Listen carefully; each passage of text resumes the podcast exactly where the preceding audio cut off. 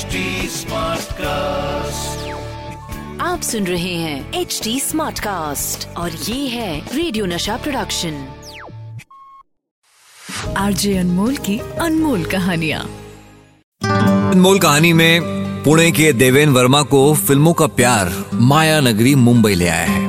वो यहाँ पे लॉ कॉलेज में एडमिशन ले लेते हैं। अब लॉ कॉलेज को ज्वाइन करने का मतलब ये नहीं कि लॉ की पढ़ाई करनी है। ना ना ना, वो तो फॉर्मेलिटी है। एक्चुअली में पूरा ध्यान तो एक्टिंग की ओर है। कॉलेज में होने वाले हर प्ले में पार्टिसिपेट करना। और साथ ही साथ जॉनी विस्किंग के साथ ड्रामा ग्रुप भी ज्वाइन कर लेते हैं। पर यहाँ ये साहब ड्रामे में एक्टिंग नहीं करते हैं। स्टैंड अप कॉमेडी करते हैं। अलग अलग एक्टर्स की आवाज़ें निकालते हैं। इसी बीच एक दिन आया जहाँ नॉर्थ इंडिया पंजाबी एसोसिएशन ने एक शो ऑर्गेनाइज किया है। इस शो में देवेन वर्मा को परफॉर्म करना है। तालियों के शोर के साथ देवेन वर्मा को स्टेज पर लाया जाता है। और हर बार की तरह अपनी मिमिक्री के साथ सबका दिल जीत लिया। लेकिन उन्हें इस बात का एहसास नहीं कि वहाँ पब्लिक में बैठे एक ऐसे शख्स भी हैं जो उनके एक्ट को देखकर कुछ ज़्यादा ही खुश हो गए इम्प्रेस हो गए उन्होंने कुछ बड़ा सोच लिया है। कौन है ये? Film maker B R Chopra show खत्म हुआ, देवेन वर्मा के पास पहुँचे और बोले, आपने तो कमाल कर दिया। मुझे तो आपका एक्ट बेहद पसंद आया। जी शुक्रिया। सिर्फ़ शुक्रिया से काम नहीं चलेगा। आपको मेरी अगली फ़िल्म में काम भी करना होगा। जी जी बहुत बहुत शुक्रिया।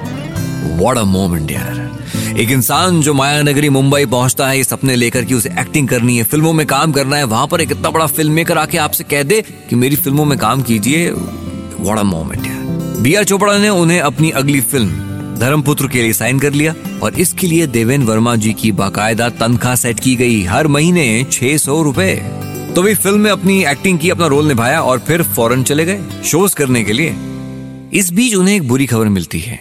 और वो क्या? कि धर्मपुत्र फ़िल्म जो है वो फ्लॉप हो गई है। पहली फ़िल्म में निराशा हाथ लगी। पर जब विदेश से वापस लौट रहे थे तो एक अच्छी खबर भी इंतज़ार कर रही थी। क्या थी? कि एवीएम स्टूडियोज ने उन्हें 1500 की सैलरी पर तीन साल का कॉन्ट्रैक्ट ऑफ़र किया है। और इसे साइन करते ही देवेन वर्मा जी को मद्रास जाकर काम करना पड़ा। अब यहाँ काम तो चल ही रहा था साथ साथ एक्टिंग भी सीखने को मिल रही थी। इसी बीच आई 1963 की फ़िल्म आज और कल। फ़िल्म के अंदर अशोक कुमार के नौकर के रोल में देवेन वर्मा ने कमाल कर दिया। और साहब, ऐसा वैसा कमाल नहीं। हिंदी फ़िल्म के हर प्रोड्यूसर ने उनके दरवाजे पे आके दस्तक देना शुरू कर दिया। अब उन्हें एक बड़ा डिसीज़न लेना होगा। देखिए, या तो वो अपना जो एवीएम स्टूडियोज के साथ में काम कर रहे हैं, क्योंकि जब आप एक स्टूडियो के साथ काम कर रहे हैं, आपको उन्हीं की फ़िल्म करनी है, आप बाहर काम नहीं कर सकते, आप उनकी सैलरी पे इसी के चलते उन्होंने एवीएम स्टूडियोज के साथ अपना कॉन्ट्रैक्ट खत्म किया। तोड़ा उसे, मुंबई लौटे और फिर 1964 की फ़िल्म कवाली की रात 1966 अनुपमा, बहारे फिर भी आएँगी और फिर आती है देवर। देवेन वर्मा की पारी की शुरुआत हो चुकी है। फ़िल्म दर फ़िल्म देवेन वर्मा का नाम बड़ा होता जा रहा था और एक दिन वो साल भी आया जब देवेन वर्मा का नाम हिंदी सिनेमा के बेस्ट कॉमेडियंस में शामिल हो गया। साल 1975 चोरी मेरा काम। देवेन वर्मा ने कॉमेडी की वो दास्तान लिखी कि उस साल का Filmfare best comedian award उनके नाम हुआ। एक ऐसा वक्त भी आया जब एक साथ सोलह फ़िल्मों में काम कर रहे थे 16 और इसकी वजह थी एक सलाह जो उनको दी थी अशोक कुमार यानी कि हमारे दादा मुनि ने। देखो देवेन तुम अच्छा काम कर रहे हो पर अगर तुम्हें इंडस्ट्री में टिके रहना है तो एक बात का ख्याल रखना होगा। दादा मुनि आप बताइए मैं बिल्कुल वैसा ही करूँगा। देखो टैलेंट के बलबूते पर तुम ज़्यादा से ज़्यादा दस साल तक इंडस्ट्री में काम कर सकते हो। पर उसके बाद सिर्फ़ तुम्हारा लोगों के साथ बर्ताव ही है जो तुम्हें काम दिलाएगा। कमाल की एडवाइस ना, कि आपका बर्ताव कैसा है लोगों के साथ, ये डिसाइड करेगा कि आप कितना लंबा काम करेंगे। इंडस्ट्री के अंदर देवेन वर्मा ने इतने दोस्त बना लिए कि दोस्ती की वजह से किसी को इनकार नहीं कर सके। एक के बाद एक पूरी सोलह फ़िल्में साइन कर ली।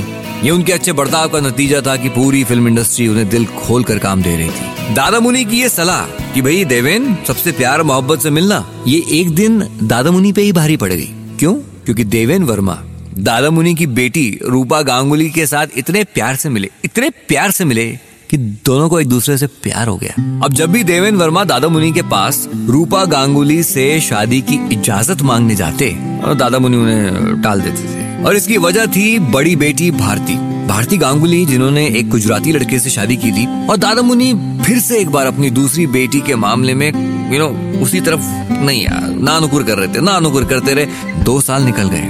पर वो कहते हैं ना, सच्चा प्यार अपने अंजाम तक पहुँच ही जाता है। फाइनली रूपा गांगुली के चाचा, यानी कि हमारे किशोरदा ने इस रिश्ते पे मोहर लगाई, ज़िम्मेदारी उठाई, उन्होंने दादा मुनि को मना कर देवेन वर्मा और रूपा गांगुली की सगाई करा दी पर्सनल और प्रोफेशनल दोनों फ्रंट्स पे देवेन वर्मा की कहानी सेट चल रही थी।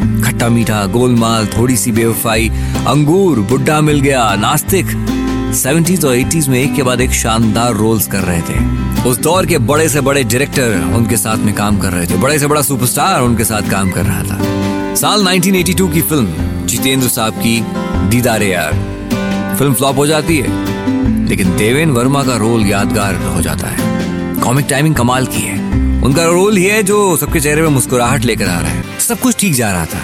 तभी देवेन वर्मा की पत्नी रूपा जी की तबीयत खराब रहने लगी।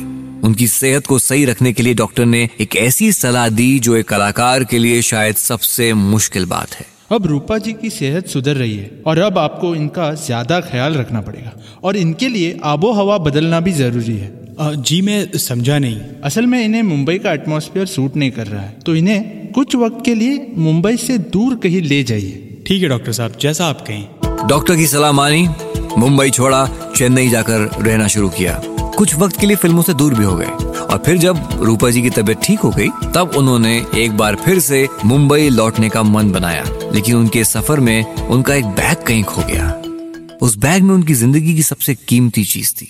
ढूँढने की पूरी कोशिश की, लेकिन वो नहीं मिला। उस बैग के साथ देवेन वर्मा जी ने कुछ ऐसा खोया जिसकी भरपाई कोई कर नहीं सकता। एक कलाकार जिस उम्मीद से अपनी आर्ट, अपने हुनर को दुनिया के सामने लेकर आता है, वो अप्रिसिएशन वो अवार्ड्स वो खो चुके थे। उस बैग में उनकी तीनों फ़िल्म फेयर ट्रॉफीज थी। सेवेंटीज और एटीज में सबका दिल जीतने वाले देवेन वर्मा ने नाइन्टीज में भी दिल चमत्कार, दीवाना, अंदाज अपना अपना, अकेले हम अकेले तुम, दिल तो पागल है, अरे बड़ी ज़बरदस्त फ़िल्मों में सिनेमा पे आए, छा गए। जुदाई फ़िल्म के लिए उन्हें Filmfare award for best performance in comic role के लिए नॉमिनेट भी किया गया। साल 2003 फ़िल्म थी कैलकाटा मेल, बस उस फ़िल्म तक उनका यह सफ़र चलता रहा। अमिताभ बच्चन के साथ बेशरम और मिथुन चक्रवर्ती के साथ दाना पानी, ऐसी फ़िल्मों को प्रोड्यूसर डायरेक्ट भी किया।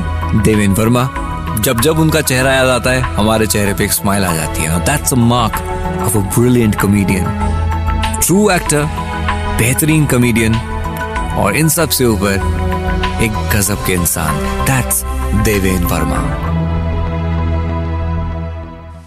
आरजे अनमोल की अनमोल कहानिया। आप सुन रहे हैं एच डी स्मार्ट कास्ट और ये था रेडियो नशा प्रोडक्शन। H smart Smartcast.